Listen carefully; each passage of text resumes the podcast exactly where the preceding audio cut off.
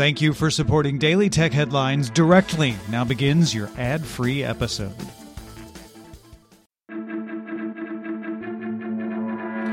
These are the Daily Tech Headlines for Monday, January 11th, 2021. I'm Rich Trafalino. Over the weekend, Google and Apple delisted the social network Parler from their app stores for violating app store rules. Both companies said Parler does not do enough to moderate violent content. AWS told Parler that it noticed a steady increase in the violent content on your website, all of which violates our terms, adding, "It's clear that Parler does not have an effective process to comply with the AWS terms of service." AWS terminated hosting of web services for Parler Sunday night. Parler CEO John Mates told Fox News Sunday, "Every vendor, from text message services to email providers to our lawyers, all ditched us too on the same day. The social network may be down for up to a week." Friday afternoon, Twitter announced it had permanently suspended the personal account of President Donald Trump for violation of its glorification of violence policy. Twitter cited two tweets, one that said, "American patriots will not be disrespected or treated unfairly in any way, shape, or form," and another that said the president would not be going to the inauguration on January 20th. Twitter said these posts were viewed in the context of how they were being received and interpreted on and off Twitter. None of the tweets from the account are accessible on Twitter. Twitter also restricted the president from creating new posts on the official U.S. presidential account, @POTUS. Turkey's antitrust board launched an investigation into Facebook and WhatsApp over changes to data sharing policies. WhatsApp new terms of service allowed the messaging app to share data with other Facebook companies and is set to go into effect February 8th. The regulator said it was halting that implementation pending the investigation, saying it would mean more data being collected, processed, and used by Facebook. Baidu announced it formed a strategic partnership with the automaker Geely, which owns Volvo, Lotus, and Polestar, to create an independent subsidiary focused on electric vehicle production. Geely will be responsible for actual manufacturing of vehicles, with Baidu supplying the software and tech stack. Baidu has been developing autonomous vehicle technology for several years, launching the Apollo Go robotaxi service across 700 kilometers in Beijing in September. Reuters sources say Chinese regulators are working on a proposal that required tech platforms like Ant Group, Tencent, and JD.com to share consumer loan data with credit agencies in order to prevent fraud and excess borrowing. These platforms operate their own consumer lending businesses with proprietary creditworthiness systems, offering access to limited consumer credit information to banks as a service. According to Ant Financial's IPO prospectus, as of June, its consumer lending balance accounted for 21% of all short-term consumer loans issued by Chinese deposit-taking financial institutions.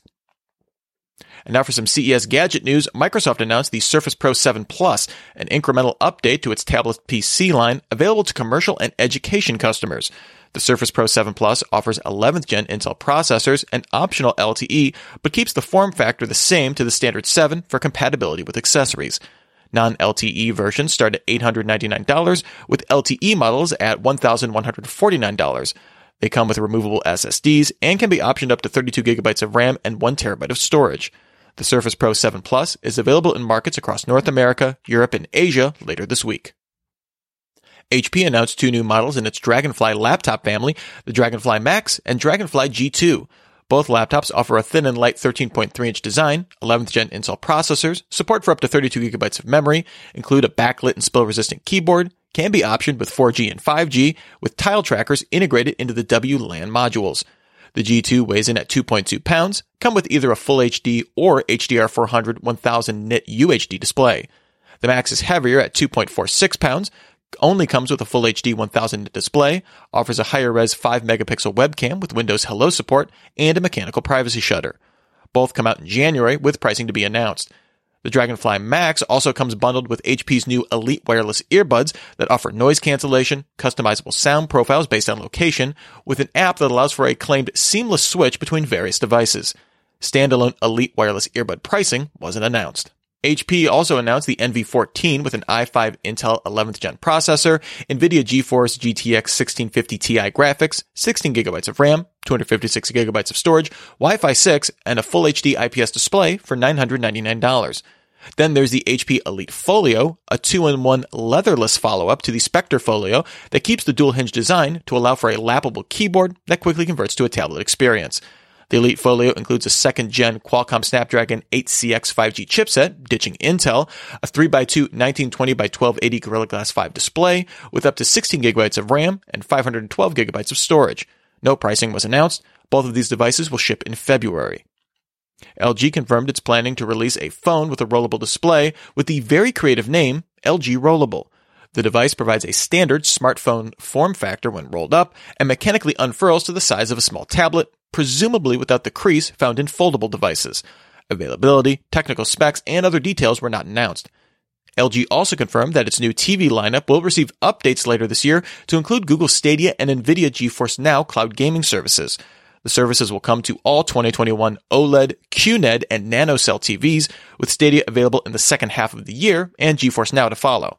It's unclear if either service will be made available on 2020 or older LG TVs. Lenovo launched augmented reality glasses called ThinkReality A3 for 3D visualization and guided workflows. It comes as a chunky set of glasses or as a more durable industrial frame. It runs a Snapdragon XR1 SoC and can show up to 5 virtual 1080p displays at once and has an 8-megapixel camera for streaming 1080p video, as well as dual fisheye lenses for room-scale tracking. The ThinkReality A3 needs to be connected to either a Windows PC or Motorola smartphone with an 800 series or better Snapdragon processor. The smartphone-based model is meant for hands-free industrial uses. It's available in select markets worldwide in mid-2021. L'Oreal showed off a gadget at CES last year that could make custom lipstick shades and has now opened up the device for pre-order. The Yves Saint Laurent Butte Rouge Sous Mesure, powered by Perso, I'm trying here folks, uses 3 different lipstick color pods to squirt out the color combination needed for users to mix their lipstick shade of choice. The device is set to launch in the spring for $299 and comes with 2 sets of color pods. Refill lipstick pod sets cost $100 each. Custom skincare and foundation pods will launch later in 2021. And finally, OnePlus announced the OnePlus Band, a low-cost fitness wearable with a 1.1-inch OLED display that offers heart rate and blood oxygen saturation monitors, fitness and sleep tracking, and 2-week battery life. Other features include 13 exercise modes, IP68 rated for water and dust resistance, with an included silicone watch strap. The OnePlus Band supports Android at launch, with iOS support to be added later, launching in India on January 13th for 2,499 rupees, or about $34 US. A global release was not announced. Remember, for more discussion of the tech news of the day, subscribe to Daily Tech News Show at dailytechnewsshow.com. You can find show notes there and links to all these headlines there as well. Thanks for listening. We'll talk to you next time. And from all of us here at Daily Tech Headlines, remember, have a super sparkly day.